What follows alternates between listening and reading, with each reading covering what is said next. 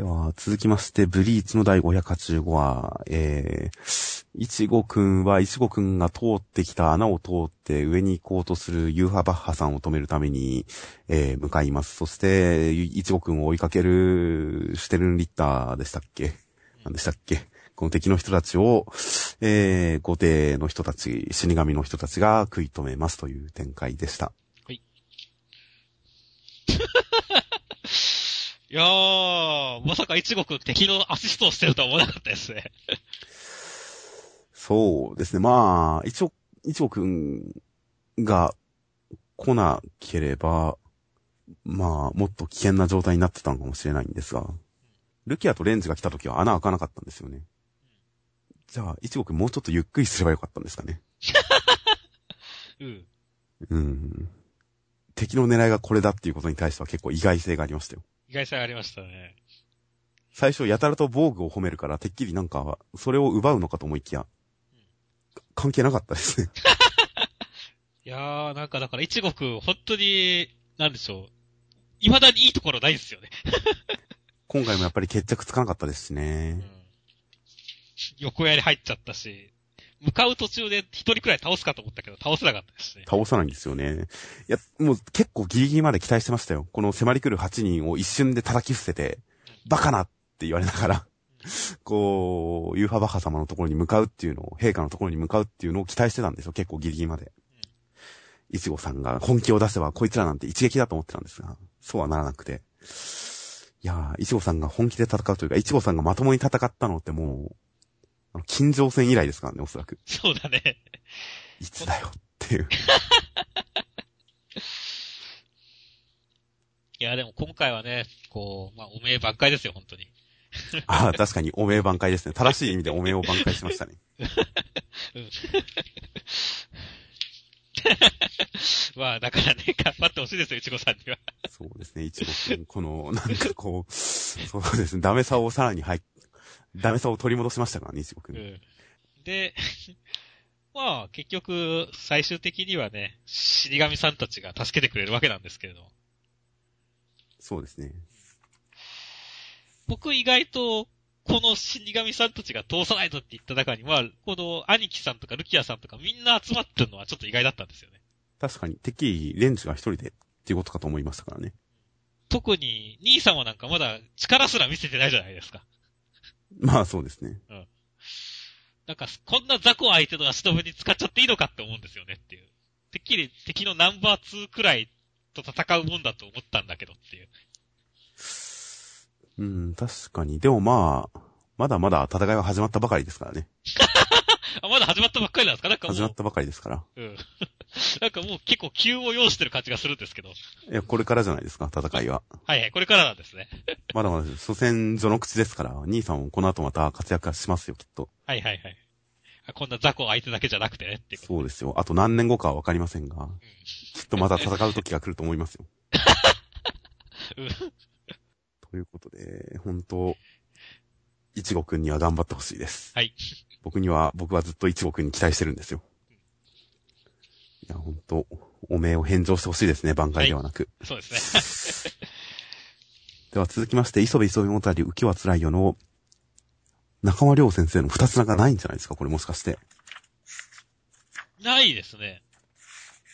ないですよ、今回。やっぱりかっこいいを目指したからですね、センターから。うん。あんなかっこよくない二つ名はつけないんですね。そうだね。二つ、まあ、かっこ悪いからね。かっこいいですからね、今回のセンターカラーは。ちゃんと予告通りになりましたねっていう。予告通りですよ。特にお犬様のかっこよさったらないですからね。うん、もう犬じゃなくてなんか別の獣になってるけどね、これ。ということでセンターカラー、磯部ぬいぐるみ、発売日決定、あのキャラもぬいぐるみ化決定、調子乗りすぎのまたまたセンターカラーということで、犬ぬいぐるみも発売決定のセンターカラーです。そうですね。我々もこの、ポッドキャストで犬ぬいぐるみ欲しいねみたいな話をしてましたけれども。そうですね。磯部微妙だけど犬なら欲しいって言ってましたからね。それについに担当者も気づいてしまったようですよ。そうですね。いやー、よかったですよ。待望ですよ、本当に。そうですね。お犬様欲しいですよ、本当普通に欲しいです。普通に欲しいです。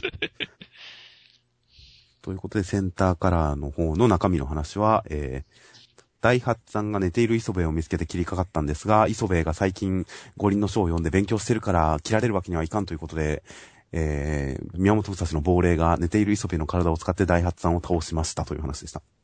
はい。いや、面白かったです。いや、面白かったですね。足ちょっと浮いてるっていう。そうなんですよ。これ、大八さんが墓穴を掘ってる感じがちょっと面白かったんですが、すでに、最初の方から。はい。そ その後、さあ来い。足がちょっと浮いてるっていう。その、なんか、うかつな感じとか含めてちょっと面白かったですね。面白かったです。その後のね、こう、自分で指をどうしたとか言っちゃうあたりが非常に惜しいっていう突っ込まれ方。そうですね。いいね。大発さんキャラ立ってますね、今回。よかったですよ。ということで、今回、磯部ワールドにおける宮本武蔵と大八さんの絡みですが、磯部を中心に各サブキャラクターが絡み合う展開が最近多いので、いや、磯部ワールド広がってますよ、ほんと。広がってますね。最終的には磯部抜きでサブキャラ同士が絡まる展開っていうのも、ありかなとは思ってるんですが。まあ、まだそこまではいかないんですね。とりあえずは磯部を挟んでという形です。まあ、いろいろ展開が複雑化してきて、いろんな展開ができてきて、本当に面白いです。そうですね。いや、もう、まあ、磯部が愛されるキャラですからね、どんどん磯部を中心に回っていくってことですね。そうですね。みんな磯部の元によ集まってきますからね。で、端末の方は、えー磯部磯部向ける、磯部磯部物語行方は辛いよの、えー、無類の散歩好き中間良先生による第66話。えー、磯部やることが3つもあって、もうこんなの無理、ストレスで死んじゃうってなるんですが、散々ごねて何もしないって決めた末に、じゃあそろそろ散歩行くかと、散歩に行くのでしたという話でした。まあ、磯部あるあるネタというか、でしたね。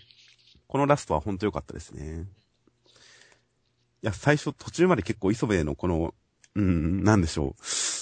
実際やったらそれほどでもないのに、なんか同時に発生しちゃったせいで、すごい、最初に行動、腰を重くする感じっていうのはすごいわかりますから。わかりますね。一個一個やれば大したことないのにまとめてきちゃったから、ああ、やりたくない。ああ、めんどくさい。ああ、忙しいみたいな。そのあるある感もあって、それにどっぷり使ってて、最後に磯部が立ち上がってくれたおかげで、すっきりしましたよ。いや、すっきりしましたね。それにこの最後のね、なんだかんだで何もしないって決めるとなんかやりたくなるっていうのもやっぱあるあるですからね。うん、そうですかでもないで。すか？いや、僕はなんかそうですよ。だいたい何もし、今日も何もやんないって言うとなんかやりたくなるっていうタイプなんで。ほう、僕は何もしないって決めたら本当にろくなことしないですよ。あ、そうなんだ。何もしないって決めた時はしない時ですよ、それは。はいはいはいはい。なるほどね。まあでもそれは、で、そ積極的なあれだからね。磯部屋とって今回の思考のような逃げ的何もしないじゃないからね。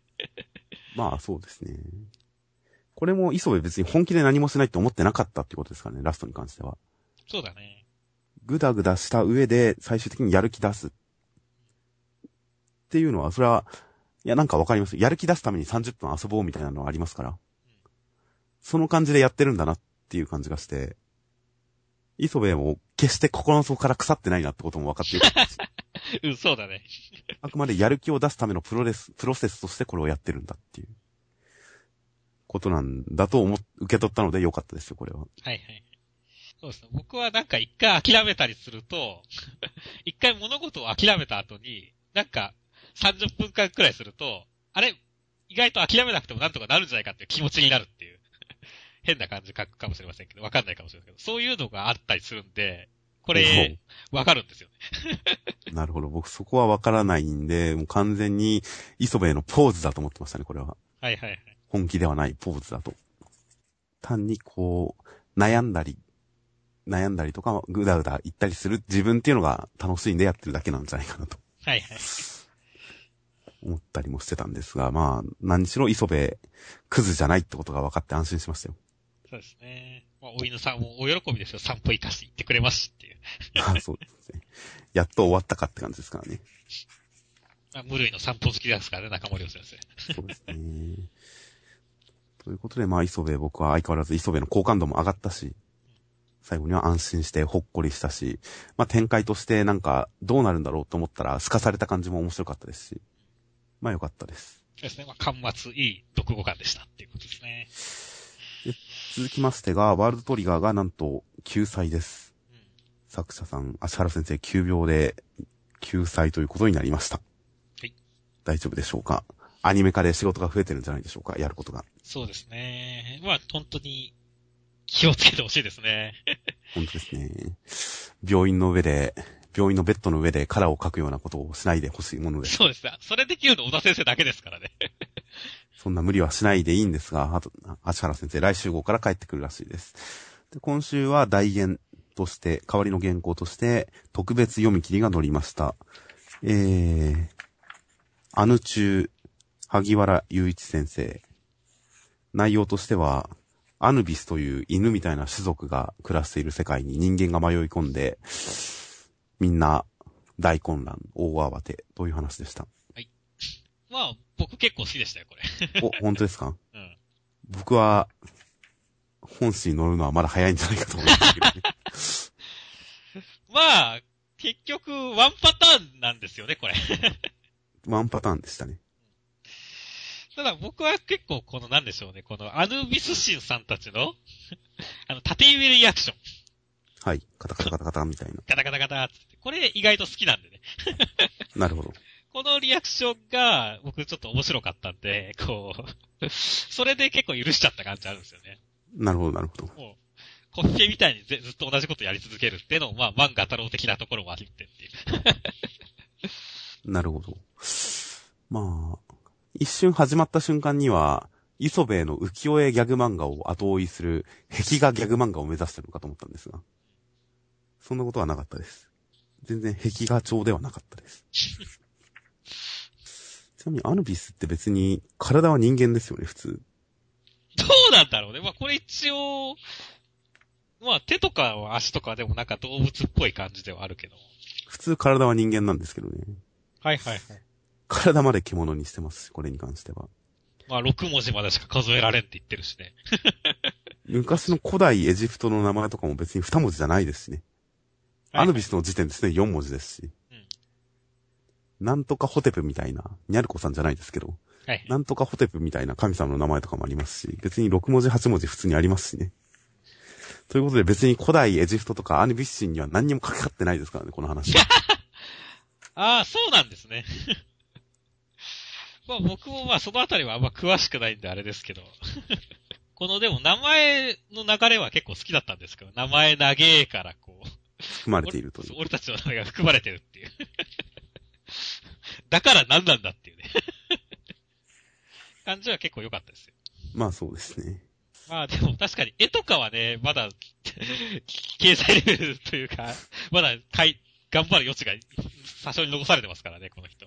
本気で書いたらすごい上手いけど、あえて壁画調にシンプルにしてるのかもしれませんけどね。いや、それはないと思うけど。うん。まあなんかこう、うん、ひねってきたなとか予想外のところを繋げてきたなとか、そうきたか、こうなったかみたいな、ちょっと意外性のある、驚きのある展開とかネタとかそういうのが、そんなになかったので、まあ唯一というか、驚きのある展開っていうのは、人間が出てきたっていうことと、はいはい。あと、この一応人間のことを知ってる新刊の家系の臣だったっていう。ここが2箇所だけですから。うーん、そうですね。ネタとしてももっと意外性のあるものをところどころにたくさん盛り込んでくれてもよかったと思うんですが。結構予定調和感が強かったので。まあ、僕としては、なんか、もっとますます頑張ってほしいなと思います。そうですね。まあ、せっかくね、こう、ね、乗ったわけですからね、これに奮起してね、っと頑張ってほしいですねま。あそうですね。ミスさんに響いたということであれば、結構、こう、響いてる読者もいるとは思いますので、はい。まあ、頑張ってほしいと思います。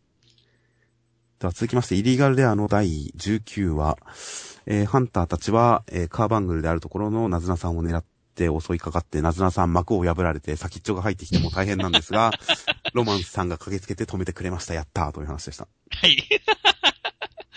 うん。まあ、まずはまあ、とりあえずカーバックルは夏田さんだったんですねっていう。ああ、まだなんとなくだろうなと思ってましたが。あ僕全然思ってなかったですね。先週とかもカーバンクルってちょっと言ったんですけど、全然思いつかなかったですね。ああ、いや、なんとなくナズナさんかなと。っていうか、どっかで出てたんじゃないかなぐらいの感じだったんですが、僕の中ではなんとなく。はいはいはい。まあ、多分、素質だとは思いますけど。そうだね。カーバンクルって言うと、どうしてもぷよぷよとかの、あの、カレー好きなやつしか思いつかなかったんで、ね、お やっぱイメージが 違ったんですね、俺の中で。なんか FF 系の召喚獣でやっぱり赤い宝石を一目にいただいたなんか緑色の召喚獣で出てきましたから。そのイメージで覚えてましたね、僕は。はいはいはい。まあ、そのあたりのね、こう、イメージの差ですねっていう。はいはい。まあ、今回、なずなさんが、ちょっと正体的なのを表しますが、覚醒した姿を見せますが、ちょっと獣っぽさがあって可愛いですね。はいですね、いいですね、これは。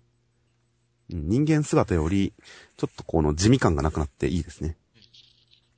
うん髪の毛もほどけた感じとか含めて。うんなずなさん可愛いなというところからの完全な下ネタですね。これは、狙ってますね。そうですね。突き破ってやるぜ。あっさり穴が開いたぜ。なずなちゃん、ぬるーって言ってますからね。ぬるーですが。ギシギシとかやってますからね。そうですね、ギシギシって。最後まで行かれちゃうっていう。パンツだー、伸びろ、俺のバロックボーンって。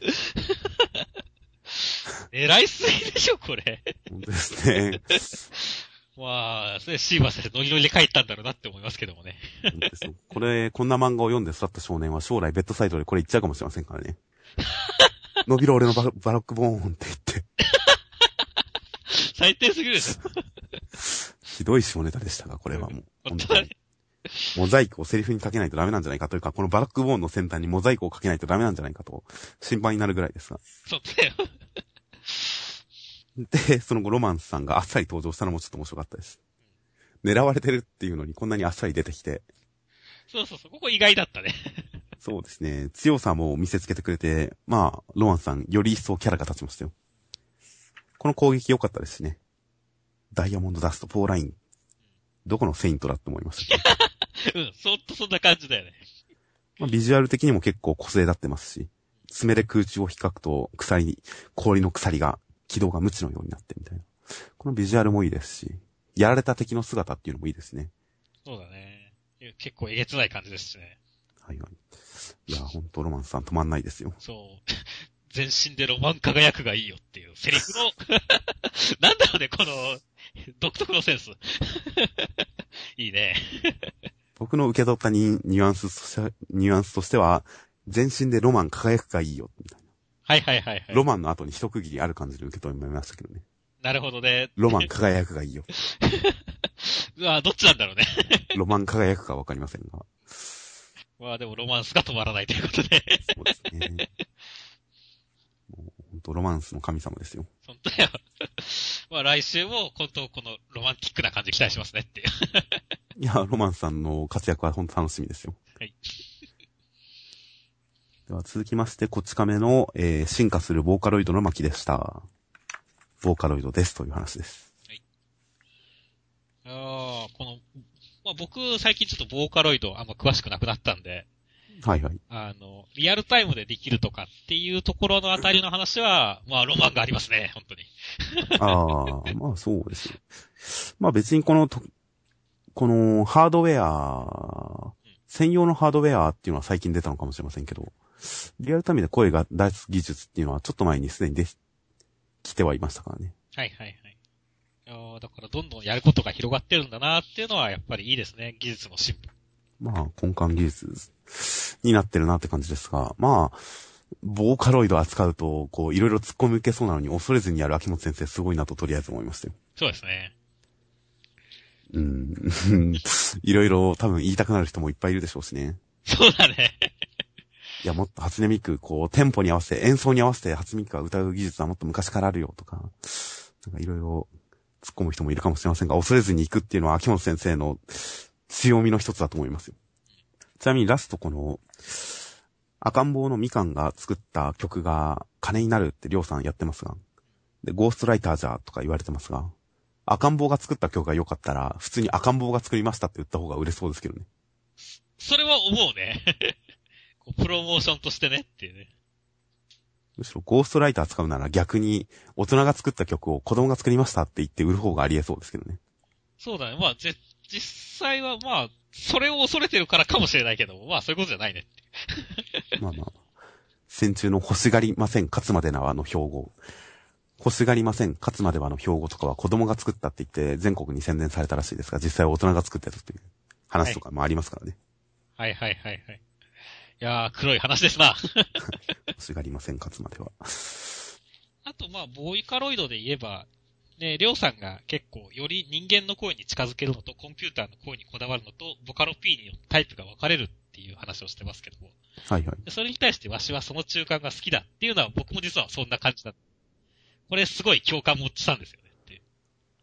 ああ、まあそうですね。人間の声に寄せていくっていうのは、一時期まあ、その調教のうまさっていうのは、それはそれで注目しましたが、一周すると、やっぱ人間が歌った方がいい曲ってなっちゃいかねませんからね。うん。ある程度ロボットっぽさは残した方がいいとは思いますね。確かに僕も。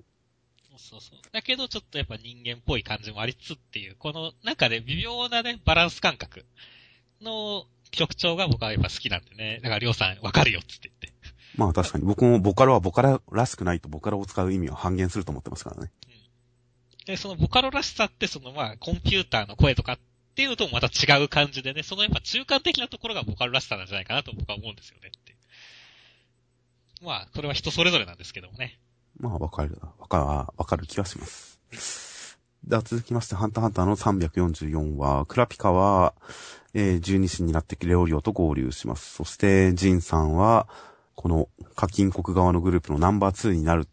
特に何もしないでもいいけど、とにかくナンバー2と認めろ。それが絶対条件だ。と何か仕掛けを始めます。そして、えー、ゴーンさんは、オーラが出せなくなっていました。そして、ジンが言うには、かつて新大陸を、えー新世界を旅した、未知の大陸を旅した男がいて、その男というのはもしかしたら300年経った今でも旅しているかもしれない、その男の名前はドン・フリークスだというのでした。いや、今週も盛りだくさんで面白かったですね、ハンターハンタほんとセリフの量すごいですよね。収まることがないですね。して書き込み量もすごい。まあ確かに。序盤に関してとりあえずクラピカさんの話がちょっと挟まりました。まあクラピカさんの現状というか間を埋めるような話というのがここで明かされました。それプラス今後の展開ですね。次でもう火の目は全部集まると。そうですね。でもそしたらもう先がないと。迎える人も帰る場所もないと。いやー、切ないですね、これ。いや、この背景がさらにその切なさを加速させてますよね。まあそうですね。仲間はみんなこうなってるってことですからね。まあ、こうなってくると、クラピカの現状とそこの抱えてる問題点がはっきりしましたので、そうなってくると、やっぱりクラピカに対する救済っていうのも今回のエピソードの一つの軸になり得るなっていうことで、その辺は期待です。そうですね。レオリオにいつかメアドを教える日が来てほしいと思います。はい。これ、もう伏線的な、あれですからね、きっと、いつか、クラピカに救いが訪れた後に、レオリオに、ほら、メアドだって渡したらちょっと感動するかもしれませんからね。うん、それ、感動するね、多分。レオリオの墓に、これがメアドだって。死んじゃった 死んじゃったまあ、新世界に生き残れないかもしれないけど。感動するかもしれませんから、その辺も期待です。はいあと、ゴンさんがようやく出てきました。ようやく出てきましたね。ただ、二ちょっと、コ、二コマでしたが。このオーラ出ないってすげえ蚊帳の外感がありません？そうですね。前後何にもないですからね。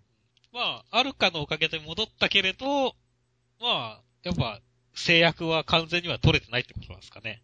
まあ肉体自体は元元に戻ったけれど、オーラを発動するときに使った、もう燃料、能力が使えなくなってもいい代わりに出す能力っていう、その制約自体は粋だっていうことなんでしょうね。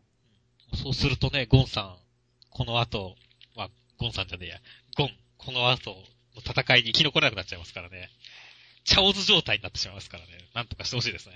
いや、もう、こっから先は釣り人ゴンとして頑張ってくれたらしい。まあまあまあね、自分より体のでかい主とか釣ってましたからね。第二の人生が始まるんじゃないですかね、ゴンには。完全に蚊帳の外じゃないですか、それ。まあ、ゴンどうなるのか。もしかしたら、ジン、ジンが意外とゴンのことを気にかけて、なんか、新大陸で持ってき、新世界で持ってきたものっていうのが、暗黒大陸で持ってきたものっていうのが、ゴンの回復に役立ったりするかもしれませんしね。そうですね。結構、リターンは、リスクに対するリターンは結構、ハイリターンですからね、本当に。もしかしたら、ゴンというのも、その、治る、治療、復活、回復っていうのも、この暗黒大陸に関わってくるのかもしれません。そして、ジンさんは、なんか、独特な人心掌握をしてますねっていう。何なんでしょうね、これは。何かの仕掛けを始めてるんだとは思いますが。いや、まあ結構でも、まだ全然わかんないけど、ジンさんに関してはその選挙編とかのこの仕込みとかも含めて、結構信頼感があるので、この、何、こう、いろいろ予想しながら見るのがやっぱ楽しいですね、これ。まあ、そうですね。確かに。まあ、現状ちょっと難しいですけどね。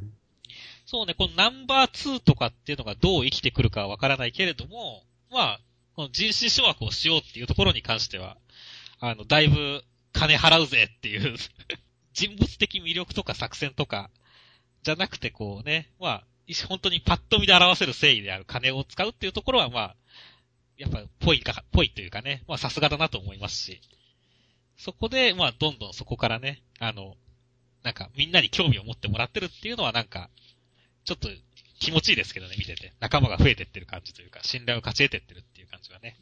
あまあ、使える元は、使えるものは使う。外れた道。一種あの、えー、パリストンさんに通じる外れた道っていうのもここに現れてはいますが、まあ、お金を払わないと、たとえダンバー2と認めてもお金を受け取らない限りは条件というか約束、契約成立しないって言ってるあたり、お金を払った受け取ったっていうその事実自体が後々誰かしらの行動を縛ることになるんじゃないかとは思うんですけどね。そうだね。いやー、だから本当にどんな伏線になるか楽しみでしょうがないですよ。一個一個。一個一個だからすごいチグしながら見ちゃうんですよ、セリフ。まあ何かしら、うーん、意味は持ってくるとは思うので、救済してる間に考えた、富樫先生が考えたことですからね。どんな展開につながっていくか、このジンさんの動きっていうのは本当に気になりますよ。なりますね。そして、まあ、ジンさんが暗黒大陸と知ってることを説明してくれるわけですけれども。はいはい。ここはでかすぎる。まあ、これはネテロ的なところの視点の話でもありますけど。はいはい。ゾルディックさんも言ってたことが判明しましたね。うん。そして、あの、何でしたっけ、リンネさん。あの、なんかハンター協会の一番最年長の人だよね、これ。ああ、なるほど。私はまたネテロが会長やらいいと思うよって言ってたね、人ですよね。なるほど、なるほど。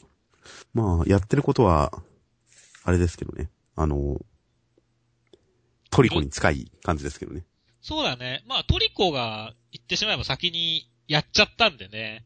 まあ、富樫先生がこう、それに対してどう、あの、まあ、印象づけてくるかって言った時に、これ、こう、ある意味ではすごいこの書き込みというか、絵の力で、こう、暗黒大陸を見せるっていうのは、まあ、そういう来たかっていう感じではありますけどもね。まあ、この巨大生物を一旦出した後に、その巨大生物をさらに食ってる超巨大生物が現れるっていうこのハッタリの出し方は、トリコもやってることではありますけどね。トリコと同じことをやってるんですが、富樫先生がやるとここまで違ってくるんだっていうのは面白いですね。そうですね。いやー、ということで、果たしてこの書き込みがいつまで持つのか。うん。短期集中のつもりでやってるんじゃないかっていう疑いが頭をよぎった怖いのですが、いつまでもこのクオリティで続けていってほしいものです。そうですね。本当です。では続きまして、ステルスシンフォニーの第17話、えー、街中でドラゴンが暴れ出しました。という話でした。はい。いやー、ドラゴンさん、もう帰還してるんじゃないかってくらいいっぱいいますね。まあ、ほんといっぱいいますね。まあ、数の問題なのか、それとも種族自体月にいるやつとは、地上にいるのは意味が違うのか、まあわかりませんが、まあドラゴンいっぱいいましたね。しかも権権力者でもありましたね。そうそうそう。ドラゴン出てきて、今回序盤、ライカさんの現状が出てきましたが、ジュー君にやられて既得状態という。人間なら死んでたっていう状態ですが、このライカちゃんがあくまででジュー君をかばおうとしてるけなげさっていうのはちょっとキュンときましたよ。来ましたね。だからこそこの現状がちょっと悲しいですね。ライカちゃんもう一回ストーリーに絡んでくれたらいいんですけどね。現状ちょっと、あのー、リタイア気味ですから。そうですね。このまま絡まなそうで悲しくはあるんですが、できたら復帰してほしいものです。はい、そしてまあ、さっき言ったいっぱい出てきたドラゴンさんが街を大破壊してるわけですけれども。はいはい。ここ、まあ、ちょっとあれではありますけど、ないものねだりではありますけれども。やっぱりこう、まあ、トロマさんもドラゴンじゃないですか。はいはい。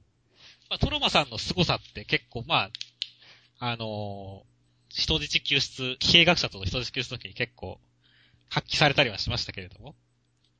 でそのトロマさんと同じドラゴンがたくさんいるっていう感じの絶望感を出したいんだと思うんですよね、このあたりって。ああ、はいはい。でもやっぱり、もうちょっと積み重ねがあった方が良かったかなって思うんですよね。なかなかちょっと厳しい話ではあったりするんですけども。あと30話くらい使ってトロマさんがすげえ、ドラゴンってすげえっていう感覚とか、この街ってすげえっていう感覚があったりすると、この絶望感って結構凄まじいもんがあったと思うんですよねって。ああ。まあ、そうですね。現状、この街中に現れたドラゴンが強いかどうかっていうのが全くわからないんですよね。実際別にそれは今までの積み重ねうんぬんじゃなくて、単純にどれくらい強いかが、あの、評価基準がないので、はい。比較対象がいないので、全然わかんないんですよ。そうだね。まあ。でもまあ、種族的な感じで強いんじゃないかなと思ったんだけども。まあ、強さを表す、えー記号的なものも表現的なものも何もないので、実際どのくらい強いのか今わかんないですし。それプラス、主メインキャラクターだし全員それなりに強いので、そうだね。まあ、それも含みであんまり危機感ないんですよね。はいはい。序盤であの警察署長が竜が化けていた、なんかこう、なんでしたっけ？なんか偉い人たちに取り囲まれた時に、全然うろたえた様子もないですからね。うん。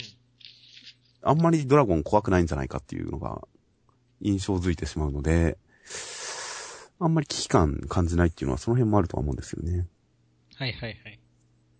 ということで、ラストで、ラストとしては今回トロモさんのエピソードでトロモさんが、ええまあ、今までの全部受け入れる、全部中身にするという、そういう方針だった、その結果なんか良くないことが起こるみたいな展開をよ、こう、予期してるんですが。正直あんまりトロマさんに興味がないので、そうね。あまりこの引きもあれですかね。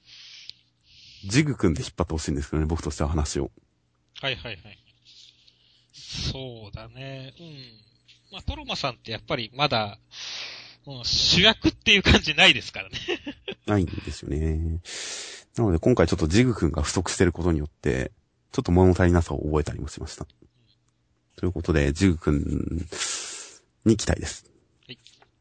はいでは続きまして、ソウルキャッチャーズの第55話、川先輩はチェーンソーで、えー、神崎先輩の桜の木を切り倒そうとしたりするんですが、上根くんがバラバラにされることによって止めました。そして、えー、川先輩は何かいろいろ考えた結果、上根くんを神崎桜さんに合わせてくれるらしいです。はいということで、冒頭いきなり上根くんの説明台詞から始まりました。そうですね。びっくりするぐらい説明台詞でしたね。出すね。なので、このあたり実は上根くんが指揮者を目指す理由、上根くんの根幹の部分と、かん、えー神崎桜さんっていうのはかなり重なり合ってくるんじゃないかっていう気もするんですけどね。そうですね。まあ、説明もありましたし、まあ、その後の展開で、俺の目指す音が桜の音と同じなんじゃねえかっていうところもそうですしね。そうですね。その結果、桜の音を目指して体現していた桜さんが、その結果不幸なところに今いると。不幸な状態になっているっていう話ではありますから、まあ、上根くんの今後にも関わってくる、ダイレクトに関わってくる展開なのかなという感じで、その意味で今回回想が入ってるのかなと思ったりもします。どうなるかはわかりません。で、気がつくと、説明台詞を終えると、目を覚ます11人目。チェーンソーを振り回す川先輩。ああ、もはや心の風景どころじゃないくらいの物理攻撃になってますよね、チェーンソーいいですよね。常に至近距離でチェーンソーが渦巻いてる状態での会話っていうこの危機感はいいですよね。緊張感あって。どうやって聞いて、まあ、心、そうね。上出くんの横にブオーって言ってるのは怖いね、これ。怖いですよ。で、最終的にはバラバラ下にされますしね。いや、本当にかわいそうな上出くん。いやーまあでもね、このチェーンソーの点自体はね、このエンジン音がまるで鳴き声みてえだとかっていうのを含めて、なんかやっぱそう、いろいろ、やっぱ考えられてていいですね。新象風景として。はいはいはい。いやーまあほんと緊張感があっていい感じです。ビジュアル的にもいい感じです。そしてまあ、すごい緊張感があった後での癒しの、紙で叩き切る同盟。いはいはいはい。や、いいですね、これ。この紙で叩き切る同盟でコントラバスパートと読ませる感じは、やっぱ相変わらずいいですねっていう。まあそうですね。遠藤さん結構いいキャラになってきましたね。うん。いや、すごい可愛くなりましたね、遠藤さん。可愛いですね。見た目も込みで可愛くなってきましたね。いや、なんかすごい俺の中での好感度、本当今回のでさらに急上昇ですよ。確かに、上根先輩ばっかりずるいです。ずるいですって言われたいですもんね。うん、言われたい言われたい。年下の可愛い女からの言われたいセリフのうちの一つですよ。そうそう、後輩女子に言われたい。まあ、おかげでね、ちょっと癒されましたよ。はいはい。その後も一応、かりんちゃんのラブコメとかもありましたし。うん、一応、いろいろと神根くんの勢力を補充する展開もあり。で、神崎桜さんと。神崎桜さん、どうなってるんでしょうね。どうなってるんでしょうね。なんか音を失った、共感覚を失った、どうなってるのか。まあちょっと回想シーンで川和くんと普通にしゃわ喋ってるところがあったじゃないですか。なのでまあ、喋れてはいるっていうことなので、聴覚を失ったとかなのかなと思いましたけどね。はいはいはいはい。耳が聞こえなくなっちゃったとかそういうことなのかなとか思ったりもしますが、どうなんでしょう。何か、うーん、ひとひねり聞いた展開を持ってくるのかわかりませんが、まあ、とても来週が気になる引きになってます。はいでは続きまして、えー、愛少女の第、バージョン7.02。えー、今回のアプリは京都府伊藤大地さんのアイデアです。ということで、読者のアイデアが採用されています。はい。で、もう一人出てきた、えー、アプリの世界に出てきた人は、エレノアさんという人でした。アイビスを消そうとしますということで、えー、アプリで対決、えー、世界を消したいという、ほなかくんの携帯に、プライドというアプリがインストールされました。それによって、えー、メールを送れる相手であれば、どんな嘘でも信じ込ませることができる、信じ込ませることができるという、とんでもないアプリで、ほなかくん、女子を従えるのでしたという展開でした。これ、どうなんですかね？このプライドのが、このメールのアプリなんですかね？え、そうです、じゃないですか？なるほどね。もうなんか、これ、なんだ、魔法のアプリもさ、大して違いがない感じがあってさ、俺これは、欲望のアプリだと思うけど、魔法のアプリにしか見えないんだよね、この。え、ああ、いやまあ、似たようなもんではありますよ、確かに。うんメールを送ろう。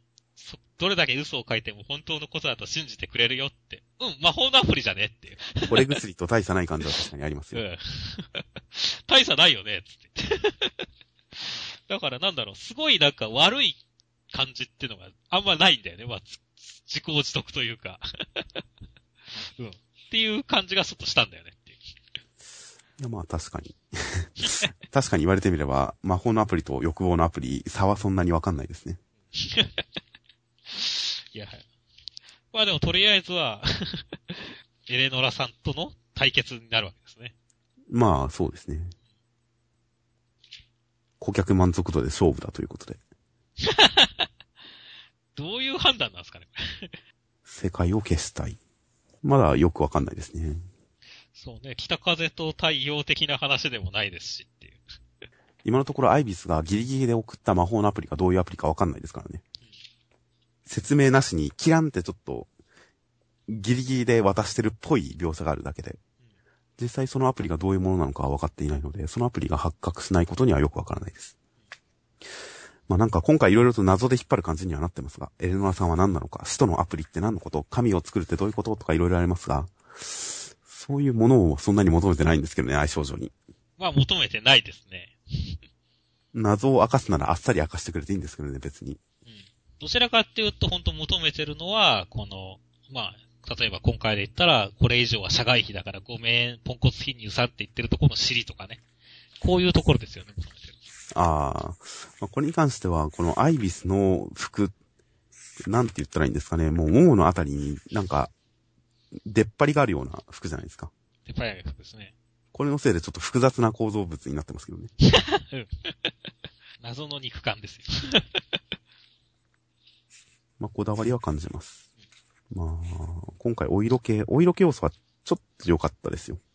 この、あのーヤンキー二人の胸を掴むけど相手がこらえる、我慢する、恥ずかしいけど我慢してるっていうこの感じは好きでしたよ。はいはい恥じらいが大事ですからね。そうですね。権力に蹂躙されて、嫌々ながら恥ずかしいけど黙ってこらえる感っていうのはちょっとグッときましたよ。そうですね。まあ、このヤンキーは、なんかいろいろおもちゃにされてますね。このコンビニにいるヤンキーは。確かに。確かに確かに前もありましたね。うん。惚れ薬の時にありましたが。しかしこのヤンキーは、メアドを口で言って送ってくださいとかやるって意味わかんないよね、これ。しかも姉さんのは関係ないっす。関係ないメアドを言ってるとか。うん。す、すごいですよね、これ。うん。ひどいよね、話の構成。本当ですよ。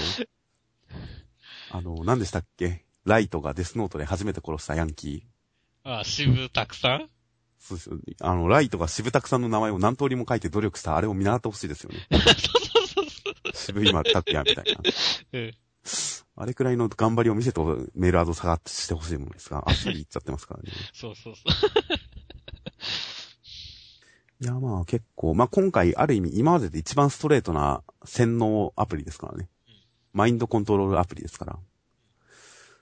ある種本当になんか使いようは何でもありではありますし。なんか一番、一番エロゲー感の強いア アプリなんですが。はい。果たしてこれをどう使ってエロくするのかっていうのは結構、なんか、スキルがいりますしね。スキルがいりますね。洗脳もののネタスキルがいりますし。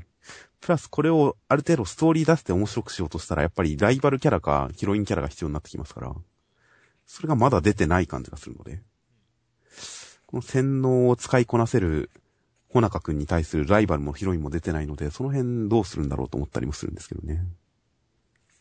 まあ、エロくしてほしいものです。はい。エロさに期待です。はいちなみに今週、えー、愛少女を1枚めくると、なんと、変態仮面が連載再開するらしいですね。そうですね。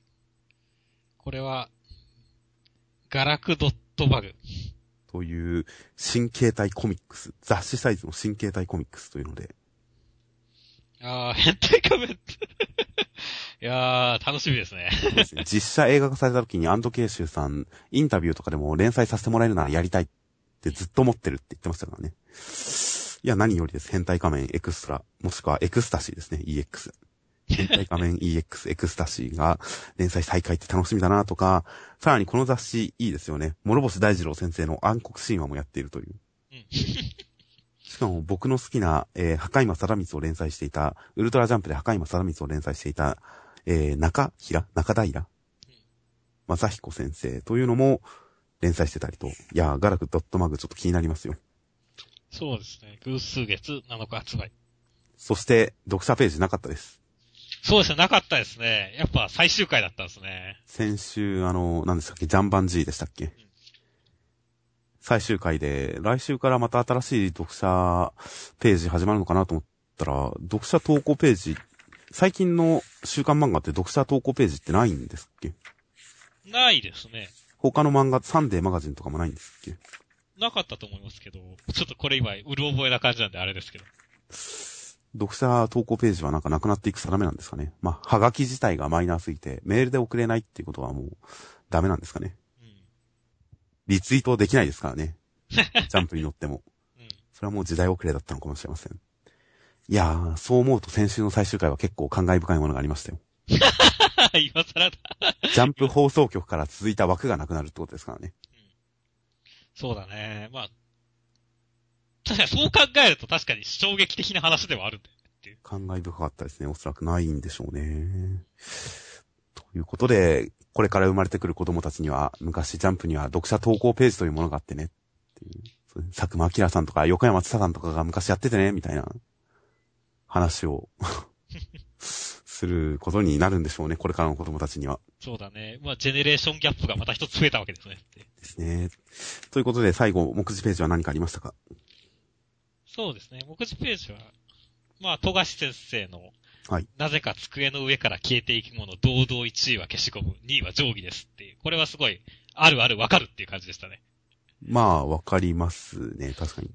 ペンはそんなになくならないですからね。そうなんですよね。僕、だって今机の上に消しゴム3個ありますもん。ほう。なくしたと思って買って、なくしたと思って買って、今3個ありますからね。おーまあ、そもそもには消しゴムあんまり使わないっていうのもありますけどね、最近。フリクションとか使っちゃいますし。うーん、なるほど。まあ、富樫先生はマイナーじゃなくて、まあ、富樫先生はネガティブな発言してなくて何よりですよ。はいはいはい。この調子で、あの、保ってほしいですね、メンタルを。そうですね。そうですね。富樫先生メンタル弱いですからね。あとは、今週、秋元先生えー、こち亀の秋元先生、ネームの時は、ボカロ曲を聴いてます。最近ではリンさんの心が染みます。ということで、ここに至ってもボーカロイド。秋元先生徹底してるなと。はい、そうですね。結構、この間もボーカロイド作ってる、ボーカロイド関係の人となんか、会社取材に行ったみたいなことをコメントで書いてたりしましたからね。ボカロづいてますよ、秋元先生。ボカロついてますね。秋元さん、感覚は若いですからね、本当に。で、まあ他なんかありましたか？そうですね。まあ、本当中間良先生がやっぱり散歩好きだったっていうことですね。最近になり毎朝散歩するようにしたら、慢性化していた足の痛みが取れてハッピーということで。はい。やっぱ、今、やっと中間良先生が裏が取れましたよ。無類の何々好きが本当にちゃんとそれだったっていう。ああ、確かに。まあ、前に、毎朝散歩してなんか喫茶店に寄ってるみたいな、どっかに寄ってなんか、なんかしてみたいなコメント昔書いてましたからね。うん何回ですか前に。いや、それによって腰痛も良くなったんですね。よかったですね。あ、足の痛みですね。足の痛みも取れたんですね。何よりです。では、来週は、えー、関東カラー表紙は連載2周年超重大発表。ほう。ほう。連載関東カラー暗殺教室です。そうですね。衝撃的すぎてここでは言えませんっていう。まあ、まだ火曜だからネタバレ出てないですが、アニメ化でしょうね。まあ、アニメ化でしょうね。ちょっと検索してみますか。暗殺教室アニメ化で。一週間以内に制限して検索すればなんか出てくるでしょう。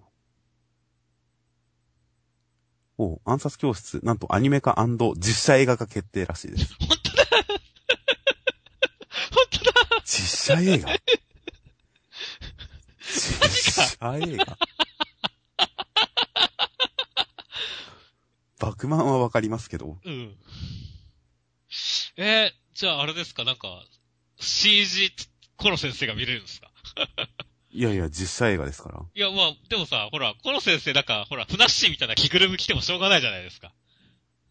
いやいや、ちゃんとこういう人をどっかでスカウトしてくるんですよ。職種のある人を。うん。なんだろう、まあ、ライダー的な着ぐるみでも多分あれだろうから、完全 CG とかなんじゃないですか？いや、多分タコを調教して撮るんじゃないですか。ああ、それはそれでなんか、タコがにめーってなってるのに。そう先生って言って。それ、それ、ただのシュールギャグじゃん。実写か。へー。いやー、うー、なんだろう。うん、なんか、うん、うん、なんか、ここける要素しか見えてこないんだけどっていう。いやいやいや、きっと大ヒット、毎年恒例のお正月映画とかになるんじゃないですか。毎年恒例暗殺教室。全37作とかになるんじゃないですか、きっと。いやー、ということで暗殺教室2周年に、アニメ化実写ドラマ化の表紙関東からだそうです、来週。これは確かになんか衝撃的すぎてここでは言えませんっていう理由もわかりますよっていう。確かに、すごいですね。ちょっとまた話題を作りますね、ジャンプは。これは目を離せないニュースがまた一つできましたよ。はい。あとは来週センターカラーは、えー、大ヒット355万部突破、ジャンプコミック発刊発売記念、超夏仕様両面ポスターセンターから直撃の相馬、7巻で355万部売れてるそうです。あ大ヒットですね。そうですね。まあ、アニメ化のラインには載ってますね、完全に。で、あとは、えー、センターカラーは、今週なんか見づらいですね。残りは両方とも読み切りなんですね。これセンターカラーは、えー、週刊ヤングジャンプで大好評連載中のダークファンタジーテレビアニメ化記念特別番外編読み切りセンターカラー34ページ。東京グール、ジョーカー、石田水先生がセンターカラーです。ということで、東京グールの番外編だそうです。そうだね。まあ、どんな形になるのかっていう。まあ最近結構、集英社が推している他雑誌のうん。看板漫画の番外編結構ジャンプ載せますからね。うんその一環ということでしょう。アニメ化もしますし。まあ東京グール、えー、友達が好きです。そうね、俺も、うん。ごめん、ちゃんと語れるほどは読んでないので、すいませんっていうことで。僕はある程度読んでますが、まあ、友達が好きです。東京グール。とても大好きです。はい。で、えー、もう一つは、3号連続超短期連載、規格外で予想外、斜め上奇跡の化学反応ギャグセンターから15ページ、ソレイケ融合くん、宮崎周平先生、時代の散歩先を行く融合くんの実験とは、なんと3週連続超短期連載だそうです、宮崎先生。これは連載したと言っていいんだろうか。や、もう初連載ですよ。初連載だね。